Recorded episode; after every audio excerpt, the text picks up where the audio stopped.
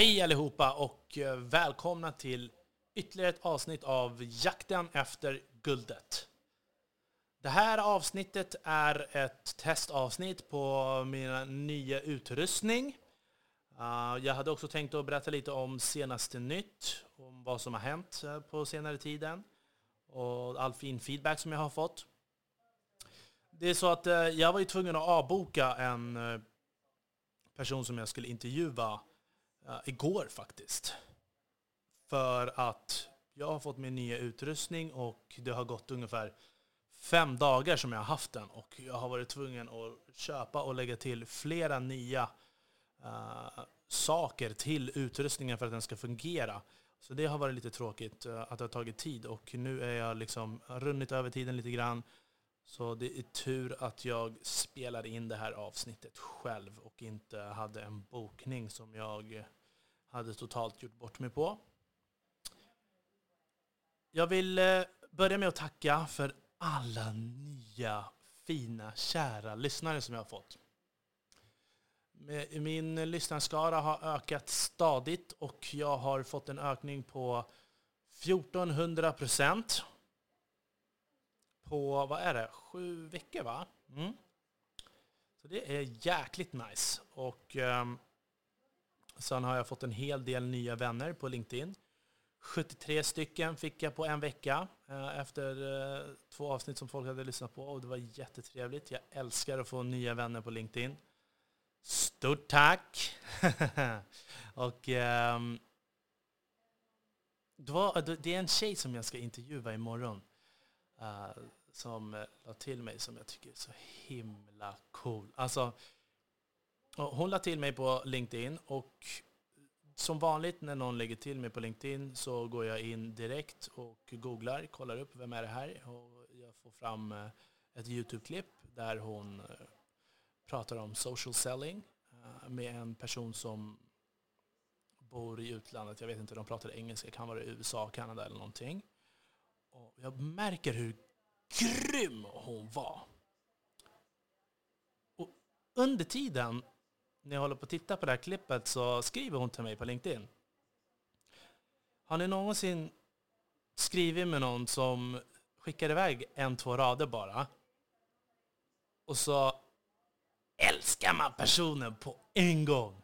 För det är så simpelt, det är så enkelt och men ändå har man fått ut så mycket personlighet i, i det där som gör att, ja ah, men fan vad skönt, vi kommer ha en sån härlig konversation för att hon är så avslappnad och rak. Eh, hon är faktiskt hon är ju så som jag egentligen vill kunna vara. Och det var jättekul. Och det ska verkligen bli spännande att intervjua henne imorgon. Dock är det lite stressigt. Eh, jag lyssnade på lite fler intervjuer med henne i poddar eh, där hon berättar att man behöver göra sin research noga och man behöver vara påläst och liksom, så att man för konversationen bra. Jag har ju gjort min research på henne, om henne och eh, jag är ju påläst. Problemet är dock att jag är ju inte ett proffs. Men eh, och jag, har, jag håller ju fortfarande på att lära mig och det är det som jag tycker är så kul. För när man träffar sådana här proffs, alltså man lär sig så himla mycket av, av dem. Och så lär man sig under tiden man pratar. Det är då man testar de nya sakerna som man har tänkt på tidigare i, i tidigare avsnitt. Och eh, vad jag tänker att jag gör för fel, det är att jag varje gång jag ska spela smart så låter jag råkorkad. Och att jag pratar för mycket. Alltså varför pratar jag för? Jag ska ju intervjua de andra och höra om dem och ge dem tid. Jag ska bara prata om de vill prata. Så att eh, det är någonting som jag märker att jag skenar iväg på. Jag, jag vill ha lite för mycket konversation. Eh, det ska jag jobba på. Eh, sen är det ju också, man behöver ju hitta så här tekniker hur man gör för att göra hela stämningen avslappnad. Även om den är avslappnad så kan det gå någon sekund bara i konversationen som man kan bli nervös i. Allt, det kan vara allt ifrån att man tycker att man babblar på för mycket till att eh, den ena tittar bort eller någonting så tror man att eh, någon är ointresserad eller så, fast så är inte fallet. Det är, ja, det är en himla teknik, verkligen. Alltså nu när man tittar på journalister och lyssnar på andra poddar så hör man och verkligen förstår hur grymma de verkligen är. Vilket arbete det ligger bakom det hela. Och jag ska träna imorgon på den här tjejen och hon, hon kommer lära mig jättemycket. Jag ska fråga henne hur lång tid det har tagit för henne att kunna använda sig och vara så här genuin och rak och direkt hos sig själv 100% i allt hon gör. När micken är på. det är det, när micken är på. Och eh, sen tycker jag också att eh, det har ju kommit, alla har ju hört talas om den här dokumentären The Game Changer. Som Niklas Adelbert, Adelbert heter han? Klarna-grundaren som eh, ligger bakom den här The Game Changer dokumentären. Där man vill visa skillnaden på köttätare och eh, veganer i princip. Eh, och visa hur bra det blir i blodet när man äter grönska jämfört när man äter kött. Och, och så intervjuar man lite olika människor och hör. Det, eh, det man bör tänka på är hur, vem det är som har gjort den här och hur riktad den här är. Sen kan man ju inte, det går ju inte att förneka faktan heller. Viss fakta som är där går inte att förneka. Men den är ju gjord av en anledning. Och eh, det, det, kom ju ut en, ett poddavsnitt av Kapitalet i måndags. Som heter Från jord till bord. Jättebra avsnitt. Den eh, handlar om eh, veganernas kronjuvel, sojabönan. Sojabönan som alla liksom alltid lägger till när man ska prata om protein jämfört med kött och så vidare. Och eh, i det här avsnittet av Kapitalet, som är en ekonomipodd, uh, lätt, en av de bästa poddarna tycker jag. Det är, handlar om historier kring ekonomi, om olika saker och uh, de intervjuar och pratar med de absolut bästa. Så att verkligen, lyssna på den. Och där berättar de om sojabönan, Sojabönan är världens mest genmanipulerade göda. Den är proteinrik och de började tillverka den i Kina för att den höll i alla väder.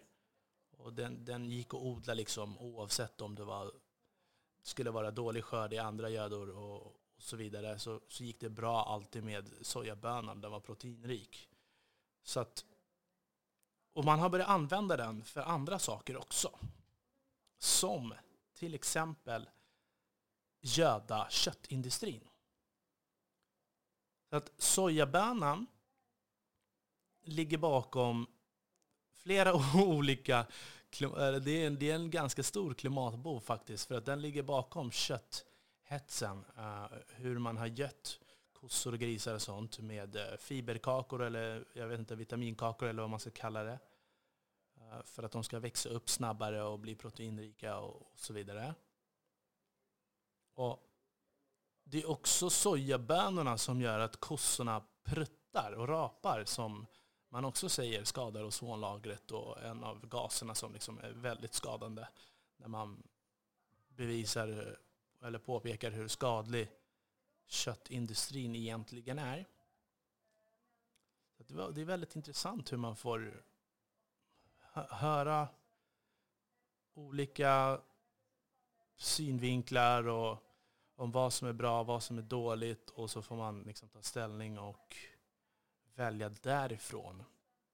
Och eh, exempelvis sojabönan, bara i Sydamerika så har de 56 miljoner hektar odlingsmark.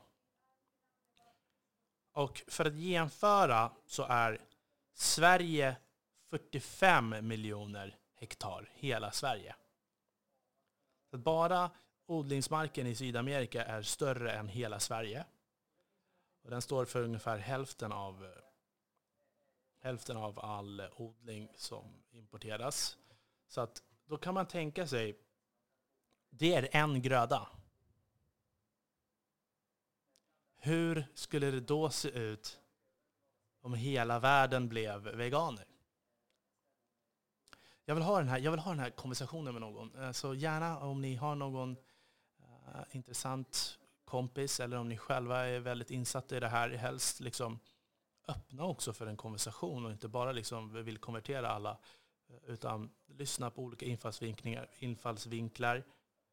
Vi behöver inte hålla med varandra, vi behöver inte komma fram till en slutsats, utan bara diskutera de olika valen var en gör och hur man faktiskt kan, måste man tvinga allt och alla och alla har ju liksom olika värderingar i vad man står i och jag tycker det är samma sak när det kommer till elsparkcyklar som inte en enda elsparkcykel har gjort sig förtjänt. Inte en enda elsparkcykel har betalat för sin egen drift så att säga än innan de hinner att paja.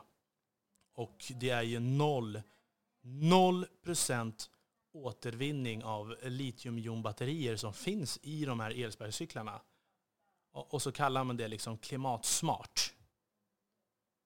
Jag vet ju att jag har, jag har ju flera kompisar som åker elsparkcykel till jobbet till exempel. Det är jättebra. De, de tar inte, förut tog de bussen och, och sådär. Men nu tar de en elsparkcykel. Så. För de tycker det är skönt att de får lite... Eh, men de, har ju, de flesta har ju köpt en egen elsparkcykel också. Efter de har använt Voi eller Lime eller vad de heter. Så att där undrar man, ja, där det är en elhets, det är en veganhets. Vad är bra? Vad är bäst för hela miljön? Det finns alltid saker att väga och mäta med. Man får välja själv.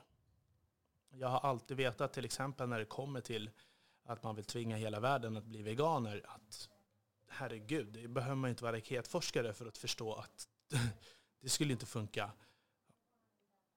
Har man eh, varit i ett uland eller så, så märker man varför det finns fabrikatmat. Alltså det är ju en anledning varför det finns vissa saker. Det är ju för att maten ska räcka till. Och om bara en göda som sojabönor tar upp så mycket plats som större än hela Sverige på ett ställe hur blir det sen då när man ska odla resten? liksom om alla ska äta hemodlat eller vad man ska säga. Det, det, alltså, ja. Jag vill ha den här konversationen med någon, så hitta mig gärna, gärna, gärna. Och eh, jag vill prata om klimat, jag vill prata om veganism, jag vill prata om konsumtion vad det gäller eh, klädkonsumtion också. Det tycker jag också många ska tänka på.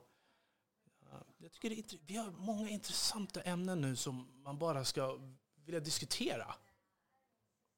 Och så vill jag höra, jag tycker att man behöver inte hålla med varandra. Alla har sin egen, sina egna värderingar och sin egen väg som man vill gå för att sträva efter sitt guld helt enkelt. Och det går inte att säga vem det är som har rätt eller fel, men det jag tycker är fel är när man säger att jag har rätt. Alla bör göra det här. Och där finns det mycket, det är samma sak när det gäller plastsugrör eller eh, plastkassar. Och nu ska vi ta en skatt på plastkassar i Sverige. Han sa, herregud, det är ju inte våra plastkassar som ligger i havet. Det är heller inte våra sugrör som ligger i havet. Vi har ju vår sophantering som vi har här i Norden, alltså den fungerar ju. Det är ju tredje världen. där det är helt andra sugrör, helt andra plastkassar och där de inte har samma sophantering Eh, eller återvinning. Sen visst, ja, man vill visa att man är föregångsland och så vidare, men vad är det som är mest hållbart? Man har ju visat, det är ju bevisat att plastkassen är den mest hållbara kassen för att den går att återvinna. Ja, så att eh, intressant. Jag, jag, jag, vill höra lite, jag vill dra lite i, i de här ämnena, jag vill skava lite, vi ska riva upp lite känslor och ehm, så skicka gärna över eh, er väns uppgifter eller om du ber vännen att skriva till mig på sociala medier. Och säg gärna till också om ni har andra ämnen som ni vill ta upp i podden. Så jag är mer än gärna öppen för förslag. Nu är det så att eh, den här senaste tiden när... alltså, tänk dig att det var bara en månad sedan när jag intervjuade David Klättborg och Bora Brännström. En månad sedan. Och då hade jag poddutrustningen som jag hade. Det var ju från början ett headset som jag använder när jag har mina monologer så som jag pratar nu. Och sen hade jag två stycken myggor. Men de här myggorna de slog ut varandra. Jag använde dem i samma rum. Och, och det blev liksom, okej okay, jag kan inte använda dem tillsammans. Jag måste ha en mygga om jag ska intervjua någon.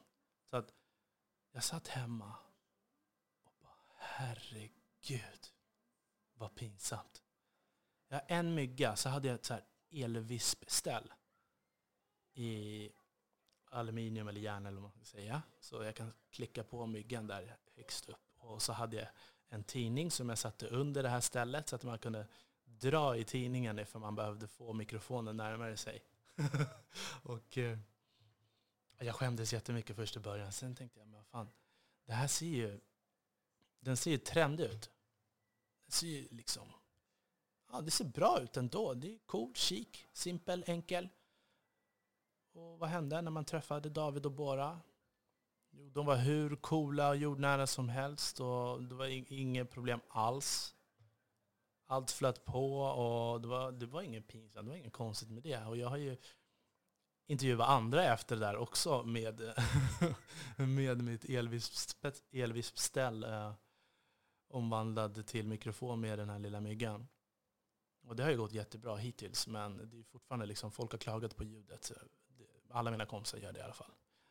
Eh, det, och det, jag tycker också att det låter illa beroende på vad man spelar upp i. Om man spelar upp den i en bil eller från datan eller om man har den i mobilen i hörlurar och, och så vidare. Så att, eh, men nu tack vare den fina framgången i alla fall som jag offrat med Myggan och mina kära gäster som faktiskt visar att det går att träffa människor, ha fina gäster, få bra respons, även om man inte liksom är totalt förberedd med världens bästa förberedelsematerial och så vidare. Eller om man inte är ett intervjuproffs som sitter på alla intervjutekniker. Det går att göra allting ändå och eh, det har faktiskt lett till att jag har fått en ny utrustning nu som jag håller på och pratar i nu. Och eh, jag håller på att lära mig nu. Nu har, imorgon så har jag en intervju med den här supergrym tjejen. Supergrymma tjejen alltså. Och vad jag ska lära mig så himla mycket av henne imorgon. Mm. Ja, ja, så att det här var ett testavsnitt. Uh, ursäkta mig, ursäkta mig, men uh, vi hörs igen nästa vecka och fortsätt gärna med all feedback. Bra, dålig, driv på, skriv på, hela faderittan. I love it. Okej? Okay? Och kom ihåg också, även de här dåliga sakerna, det är bara bränsle. Så fortsätt med det också. I love it. Det är så att allting är ett dubbeleggat svärd. Där man får vissa kommentarer och jag tar allting bra. Så att oroa dig inte. Jag vill ha, jag vill ha allt. Så tack så mycket. jakten efter guldet mina vänner. Vi hörs igen nästa vecka med vänliga hälsningar Armond Faltin.